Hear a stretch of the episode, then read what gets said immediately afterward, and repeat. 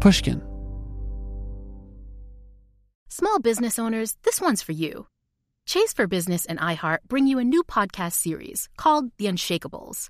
This one of a kind series will shine the spotlight on small business owners like you who faced a do or die moment that ultimately made their business what it is today. Learn more at chase.com slash business slash podcast. Chase, make more of what's yours. Chase mobile app is available for select mobile devices. Message and data rates may apply. JP Morgan Chase Bank, NA member FDIC. Copyright 2024, JP Morgan Chase & Co. The most innovative companies are going further with T-Mobile for Business. The PGA of America is helping lower scores and elevate fan experiences with AI coaching tools and 5G connected cameras. AAA is getting more drivers back on the road fast with location telematics. And the Las Vegas Grand Prix is powering race day operations with 5G connectivity, giving fans an experience at the speed they deserve. This is accelerating innovation with T-Mobile for Business. Take your business further at tmobile.com/now. Whether this is her first Mother's Day or her 40th, she deserves more. Shop tons of stunning on-trend jewelry for every budget at Diamonds Direct. Diamond fashion jewelry, beautiful birthstones, everyday pearls starting at just $200. Commemorate the real loves of her life with a gorgeous pendant featuring the birthstone of the one who made her mom. This Mother's Day, Diamonds Direct is everything you need to say thank you. Diamonds Direct, your love, our passion. Online at diamondsdirect.com.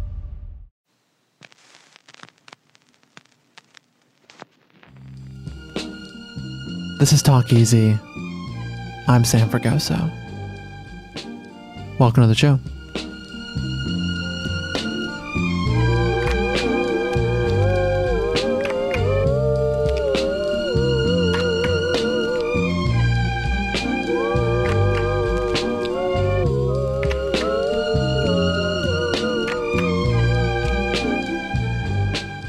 Hey everyone. Thanks for being here.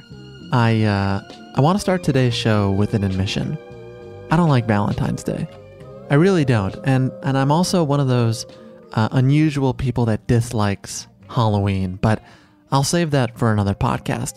Basically, any holiday that tells you how you must spend your holiday is not a holiday I want any part of.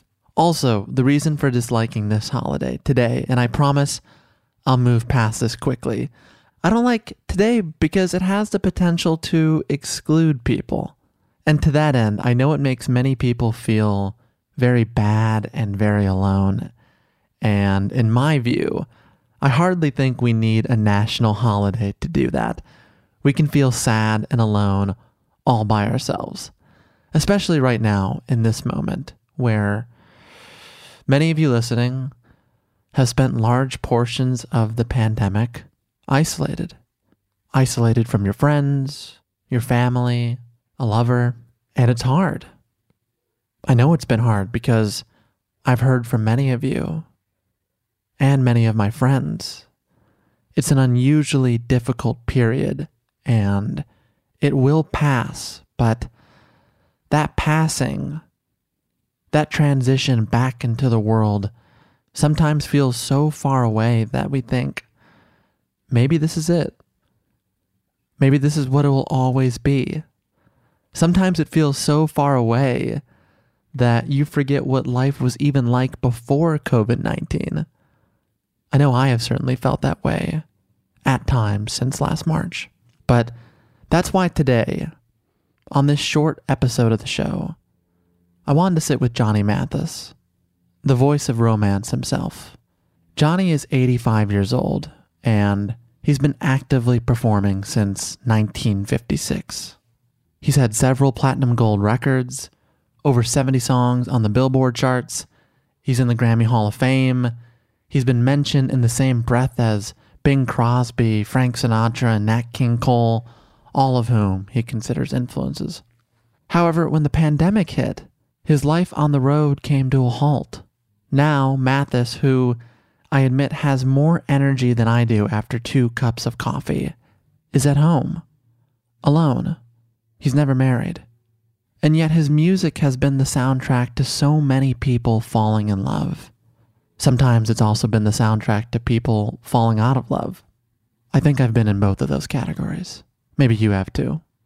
What I knew about Johnny before taping is that, especially in lockdown times, he likes talking on the phone to old friends and fellow musicians.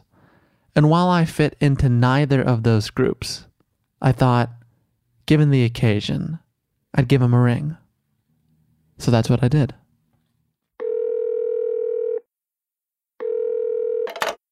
Hello? Johnny Mathis, Yes, how are you doing? fine. I, I'm curious, how has this year in the pandemic treated you? Oh, well, I haven't I haven't sung. I haven't had a job. I remember when I was a little kid uh, growing up, I come from a big family and my mom and my dad would tell me about things that were going on. We shouldn't we couldn't do certain things. And it kind of reminds me of that. I have to find other things to interest me. I'm a golfer. I've always played golf. Of course, you need somebody else uh, to, to play with, so it's it's quite different. I decided a long time ago that when I get time off, I'll learn some French, I'll learn some German, I'll learn some Italian songs, and I did. It's kind of a, a challenge to not sit around and do nothing. It's a huge challenge, which I, I appreciate you doing something and, and talking to me this morning. You know, we're around the, the, the Valentine's Day, and obviously your music comes to mind, but for many people, they are, you know, like you, isolated. Have you felt lonely in this period? I feel alone, but not lonely. I have so much going on in my mind because of what I do, having to perform over the years. So many thoughts that come to mind. Should I take advantage of all this time and should I learn some more French? Should I learn some more Spanish songs? Should I call some friends of mine that I haven't spoken to in long periods of time? All sorts of things go on in my mind now that I have no preparation for performances or for recording sessions, that sort of thing. And so I do have a lot of time to conjure up in my mind. I think I'll call Roberta Flack. I haven't called her in a long time. I think I'll call, and then and then you uh, you try to find out whether they're living or dead. So it's it's, it's kind of I don't know. It's a little bit of a circus as far as my uh, conversations with other people is concerned. Yeah, you go through all these uh, machinations in your mind about what'll I do? Maybe I'll do this. Maybe I'll do that. And mostly you sit up, ending up calling my buddies and saying, "Hey, let's go out and hit the ball. Let's go play golf. Let's do something." But once in a while, you'll find yourself with two or three hours, and uh, and you plan something and follow through with it. And but it always requires conversation or situations with other people. So you have to be always aware of that. When you were starting out, were you someone that had big plans for themselves? You know, I never did. Things happen and you take advantage of them or you don't. I come from a large family. I have six brothers and sisters. My mom and my dad were my best buddies. And I had lots and lots of things to do always with them. And so I never worried too much about my music because it was always present because of my recordings. I longed on so many occasions for some time to myself.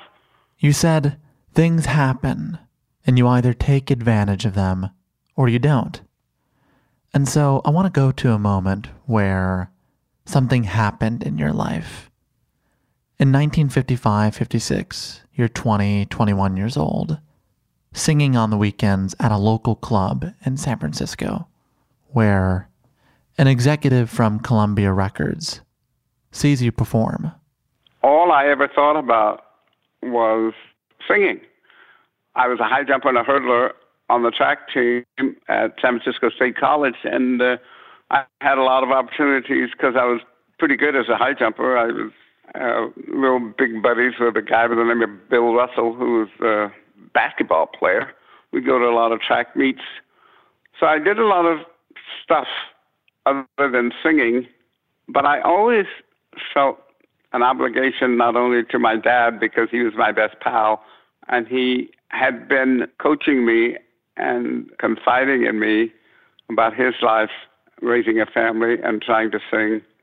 He's also my best pal. We also fished and hunted together, uh, and we sang together. And I wanted to expand and try to to make him proud of me musically. So when the opportunity came to uh, to make my first recordings, I was over the moon. I called my dad, and uh, I think I remember him listening to the first recordings that I made, which were jazz recordings, and I had never really thought of myself as a jazz musician, except the fact that I was signed to Columbia Records by George Avakian, who's the head of jazz for Columbia Records. And it wasn't until a year later, after I'd made my jazz records, that I met a man by the name of Mitch Miller, who decided that uh, maybe I'd like to sing some popular songs. Later that next year in 1957, you are 22 years old, walking onto the Ed Sullivan Show to sing a song called It's Not For Me to Say.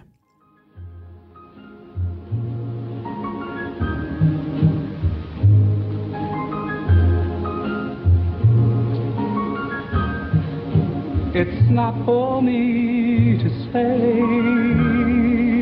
you love me. It's not for me to say you'll always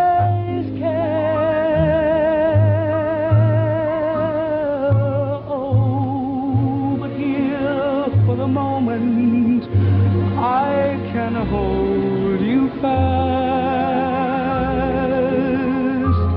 and press your lips to mine and dream that love will last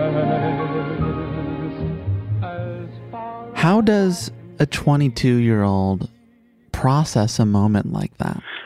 I grew up and did all my learning and what I've been singing in San Francisco. And then I was transported to record in New York. The recording studio that I sang in, it was about one, two, three, four, five blocks from NBC and CBS.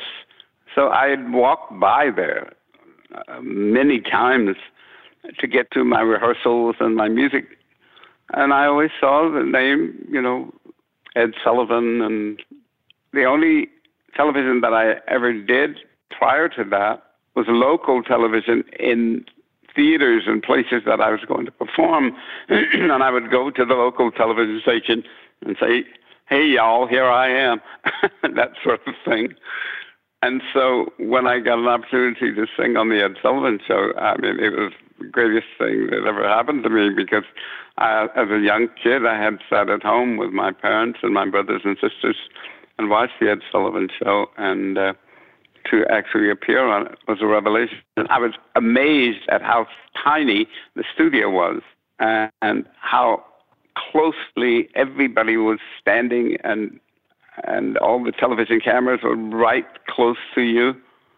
So it wasn't as nerve wracking as I thought. It was just sort of you were close to people and close to things, and you uh, you sang a couple of songs with the with the orchestra, and so it was it was much it was a revelation for me in that regard. I I thought I would be nervous because I I do get nervous when I sing. Did you think you did a good job that night? I was satisfied that I remembered the words and I didn't stop singing.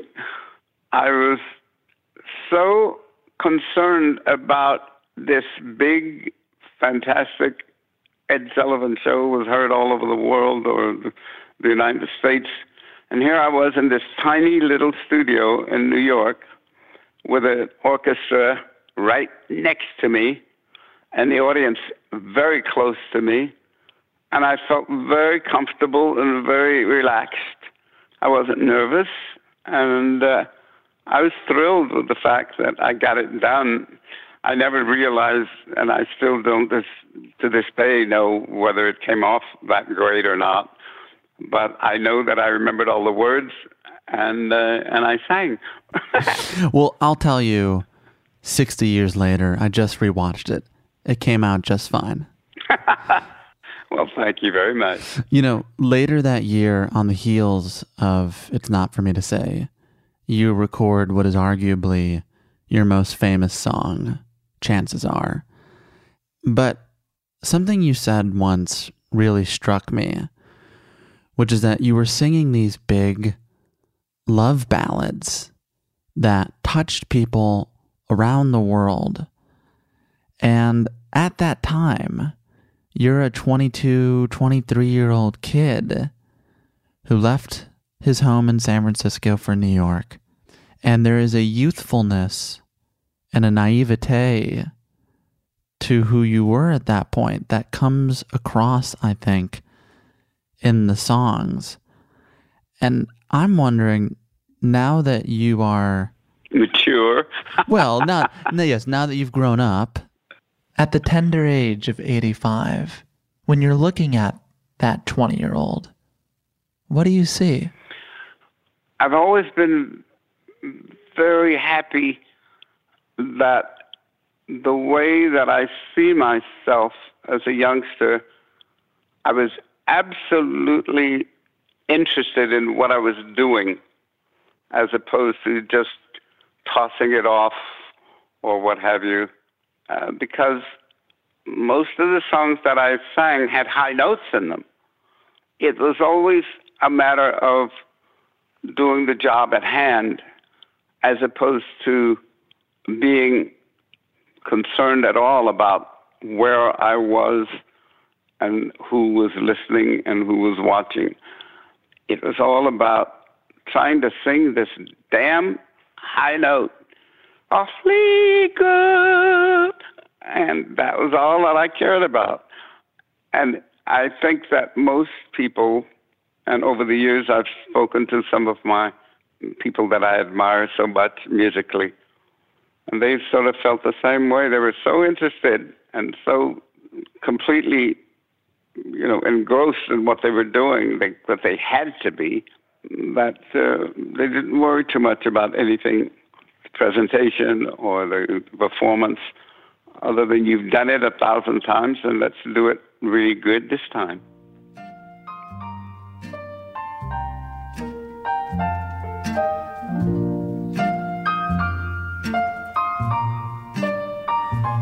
Chances are, cause I wear a silly grin the moment you come into view. Chances are you think that I'm in love with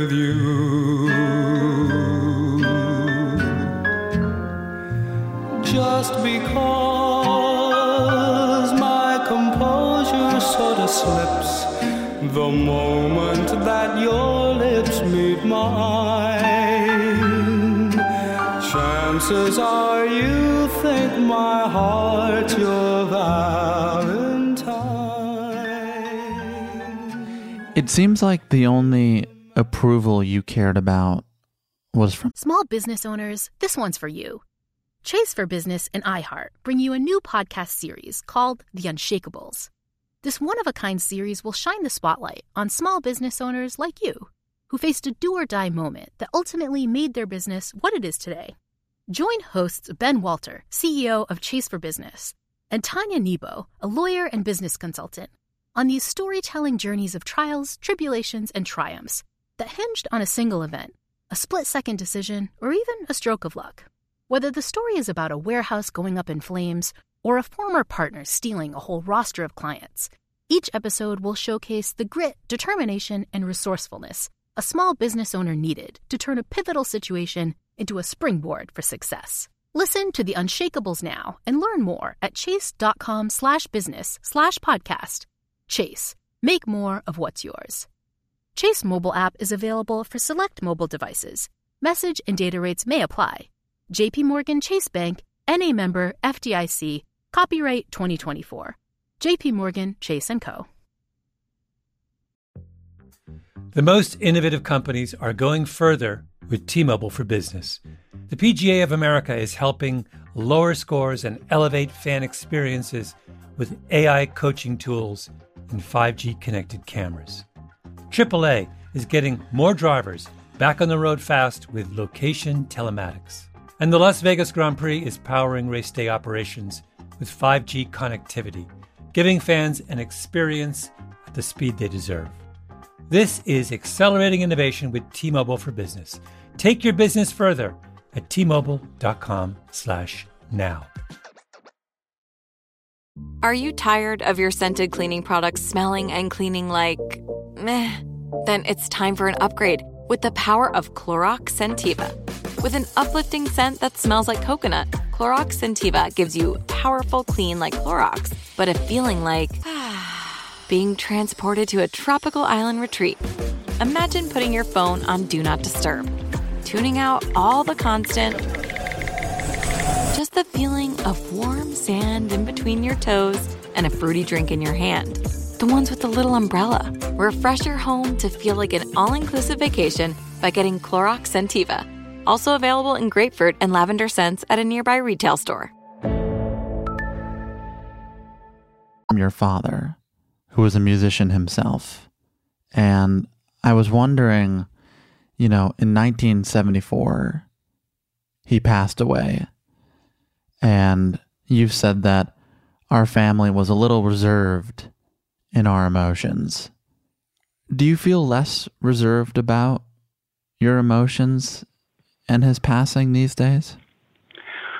I do tend to mention my parents as often as I can or do because believe me, a thousand percent, they were with me every minute of every hour of every day of every month, every year that I spent from the time I was a little baby until I was on Ed Sullivan's show. They were there simply because our tiny little house, there was no room to do anything. Everybody was very close to everybody. But also, they were very, very interested in me, not only as a child, but what I was doing. So I had someone to talk to uh, from the time I was very small. So my mom and my dad, to me, at this time in my life are still very, very, very, very important in my thoughts constantly uh, because I have, I was away from them at a very early age and I had to fantasize about them because they were my best pals. And so it's it's still that way even though they've been long gone. I still have the closeness with them. They were wonderful, wonderful human beings seven children, working with, on domestic wages and supporting all of us. We never felt wanted for anything. Living with my mom and my dad, and it was like living with two of the greatest human beings I've ever met in my life. Is there a song that your father would say, Oh God, I love when you sing that song. I love when you do that song. No, but the only song that I remember my father singing was Molly and Me and Baby Makes Three. We're happy in my blue heaven. He sang that constantly. Do you like singing that one? No. it has no high notes. I'm very proud of my high notes. It's a tough song. It's it's it has a lot of swing but there, yeah, there are no high notes in it. what are those songs that make you? I don't know. They activate your spirit in some way. The one song that I love to sing, it, it's the most wonderful time of the year with the kids jingle belling and everyone telling you be of good cheer. It's the most uh, songs like that. I just love them, and I can sing them because I have a captured audience. People, oh, I like that, but unless you have a captured audience, you can't get away with singing just anything. I guess I don't know because I've been lucky in that respect. The thing I grew up listening to were great singers uh, like I don't know what I mentioned Mabel Mercer or uh, Ella Fitzgerald or Lena Horne or um, most of my favorite singers were ladies because they had bigger vocal ranges I think than the men did. Uh, but Nat Cole was a, a great genius. Uh, Billy Eckstine, so many more that I can't mention right now. Over the years, I've met all these, all my great, great inspirations, singing inspirations. And uh, the one person who comes to mind all the time is Mabel, Mabel Mercer, who most people aren't aware of. They don't even know who she is. But she only became famous in later life when she was a little older. And she had a very small vocal range, and she sang very quietly, uh, not loudly and uh, she sang only for selected audiences because the songs that she sang, most people had never heard them before. When I left San Francisco and went to New York, the first engagement that I had in a nightclub was called the Blue Angel, and Mabel Mercer was uh, was almost the house musician at the Blue Angel in New York. She was uh, very well known by a very selected people who loved sophisticated songs, and that's what Mabel sang.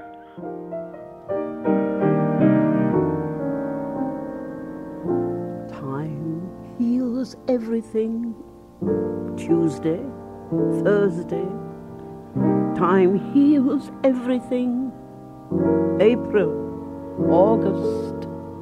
If I'm patient, the break will mend and one fine morning the hurt will end. So make the moments fly, autumn, winter. I'll forget you by next year, some year, though it's hell that I'm going through. Some Tuesday, Thursday, April, August, autumn, winter, next year some year. Time heals everything. Time heals everything but loving. I grew to love her and her music so much so that it it influenced over the years a great deal of what I sang. I chose songs that I thought people might be interested in lyrically as opposed to just musically, because most of the times when you hear the popular songs of the day on the hit parade, it's music that you listen to and not so much lyrics. But I was fascinated and enthralled, and still am, uh, by Mabel Mercer and all of the uh, the songs that I learned listening to her. uh, would you hold on a minute? My doorbell's ringing. Um, see if the lady is here yet, but anyway, it's not very far, and I'm walking to it now. Okay. And uh, we'll see if uh, if there's a boogeyman at the door. Hopefully not. Um, I suppose if there is, we're gonna have a recording of it. hey, good looking. It's the pool man. I have a a pool in my house with fish in it. Thank you, babe. With fish in it? Good. Thank you very much. Okay, we're back. There's fish in the pool? well, I have two fish tanks, but no, there are no fish in the pool. I thought you said this is this is a pool where there's fish in it, and I thought so fish are in there, but people don't swim in there. I was very confused. well, I got two fish pools on the side of the wall, and I got a big swimming pool in my living room. Yeah. No, that's wonderful. hmm How, can I can I ask you? So, is it John or Johnny? What do you? What should I call? John, Okay, John. Well, I apologize for saying Johnny earlier. no problem. Everybody says Johnny. Well, John, I'm wondering, how have you stayed this joyous? I love what I'm doing, and I try to find people who like what they're doing, and I don't expect anything other than friendship from my friends. I do have a tendency to spend a lot of time alone, and I fantasize a lot about not only what I do, but what I've done.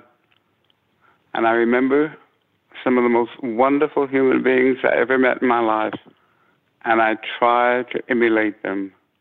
People like Mabel Mercer, and you know, just great people. They don't have to be famous, but they're people that I've met along the way. Some of them are famous, but most of them are just people that I admired. And since I do what I do, I emulate them. And it makes me feel good. I know that I'm emulating them, but it's fun. And it's what I love about them. Also, I try to make sure that I don't get down and remorse. Almost all of my brothers and sisters and my mom and my dad are dead. But I still have all that wonderful joy de vie that we had when we were all together. And I don't want to lose it. And so I, I keep it. But I have so much going on in my life, if you can imagine, trying to not go on stage and sing the same songs all the time, trying to make sure that I don't do anything in my daily routine to ruin what God gave me a lovely voice that people like to hear. And I also don't want to bore people by singing the same old song all the time. So I love learning new songs, and that in itself is a lifetime's ambition. I love what I do, and I would die if I couldn't do it. Do you think your love of music is more important than your love of falling in love? I think my love of music, how can I put it? It gives me a way of measuring how much I love my friends, my acquaintances, and I try to emulate the love that I have for my music with all of these other things in my life. And it's kind of fun to try to elevate your livelihood, your friendships, your situations in life, elevate them to where they really should be, because we do get a little bit bored doing the same thing over and over again, seeing the same people in the same house, in the same cars. But I get a kick out of making it a little bit important. I find myself kind of in a, a nice frame of mind uh, almost all the time. Your music has been the soundtrack to many people falling in love. But I do wonder have you fallen in love easily in your life? About 56 times. Oh my God. Yeah, I'm absolutely over head over heels in love with people and different situations, different songs, but it's always in passing. It's never a stop. There's songs to be sung, there are places to go, there are things to do. You can't just light like a a bird would on a wing, on a tree, on a limb, on a tree. You can't do that. You have to love it and leave it and go on. So you've never stuck around? I've never stuck around. I've never married. I've never lost friends that I've had from the time they were just kids, except when they died. All of my friends that I had when I was 20 years old, I still got if they're still alive. It's not something that I think about. It's just the way I am. I don't want to lose anything. But you don't want to keep anything for too long. It's not up to me. It's up to the situation. It happens, it happens. I don't overburden myself with the fact that I'm going to lose something that I love. I just go on, as so many people do in life. Sometimes they only have one thing or two things that they love, and they lose that, and yet they go on. And I, uh, I have so much in my life, and mostly, it's not a matter of losing. I never feel myself that I lose things, even when people die. I remember them. I treasure things that I've learned from them. But there are also acquaintances that I've made in my athletics. I was president of the student body when I was in junior high school and high school. I met all kinds of great people that I still remember. You just collect and collect and collect and never throw away. People tell me all the time about performances that they have witnessed over the years that I've done and how much it meant to them. It's just overwhelming. So I bust my butt to make sure that I don't do anything to erase the image or to erase the actuality of who I am, what I do, and why I do it. It's so important to remember that basically and fundamentally you're given a gift that people enjoy and don't take it away.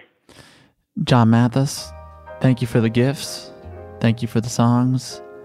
And thank you for talking with me. All right, sweetheart. Thank you. Please stay safe. Bye bye.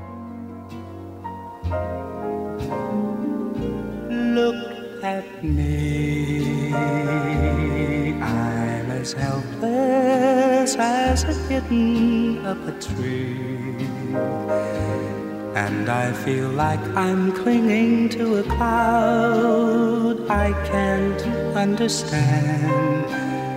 I get misty just holding your hand. And that's our show. Special thanks this week to Amy Farrell and Robert Scott. I'd also like to thank Mr. Johnny Mathis. To learn more about him, you can visit our show notes at www.talkeasypod.com.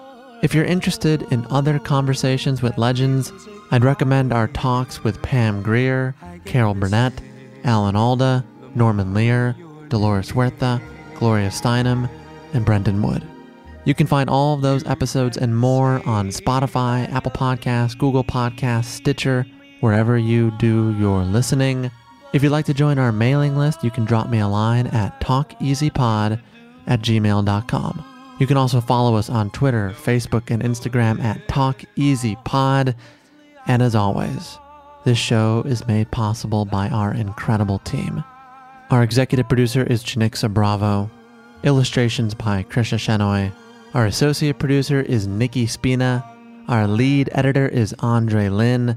Our managing editor is David Harding. Our assistant editors are Joshua Siegel and Kevin Core. Music by Dylan Peck. Our interns are Caitlin Dryden, Claire Hardwick, Jilly Harold, Patrice Lee, and Grace Perkins.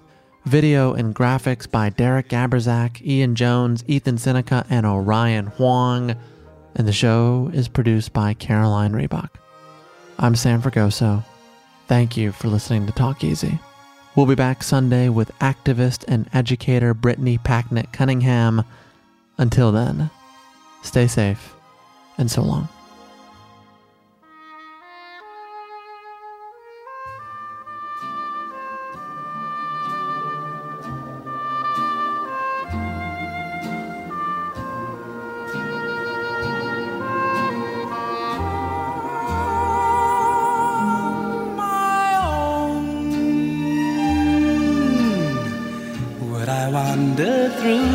Wonderland alone.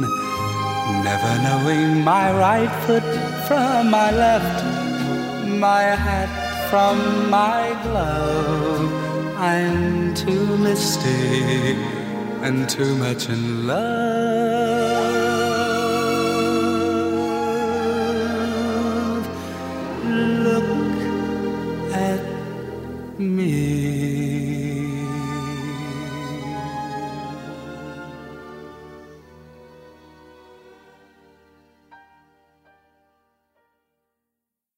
The tradition of breaking tradition continues with the return of the unconventional awards from T-Mobile for Business at Mobile World Congress. This is an event that celebrates innovators whose bold actions took their industries to new places. If that sounds like you and you're a T-Mobile for Business customer, enter today. If you win, you'll be publicly honored among some of the most influential leaders in industry, and me, I'll be there too. Enter now at tmobile.com slash unconventional awards. See you there. Open a limited time 11 month certificate at Kemba Financial Credit Union. At 5.25% APY, it's more than triple the national average, plus, it's a safe and secure way to grow your money. Visit your local branch or kemba.org slash CD for details. Offer expires May 31st, 2024. APY equals annual percentage yield. Restrictions apply. $500 minimum and $250,000 maximum deposit. Advantage status required. Comparison based on Bankrate average. Federally insured by NCUA. Did you know some travel credit cards offer 10 times points on your spending? Don't miss out on big rewards for your next trip. NerdWallet lets you compare smart travel credit cards side by side, curated by an expert team of finance nerds. What could future you do with better travel rewards? A free flight? A room upgrade? Don't wait to make smart financial decisions. Compare and find smarter credit cards, savings accounts, and more today at nerdwallet.com. Reminder, credit is subject to lender approval and terms apply. NerdWallet, finance smarter.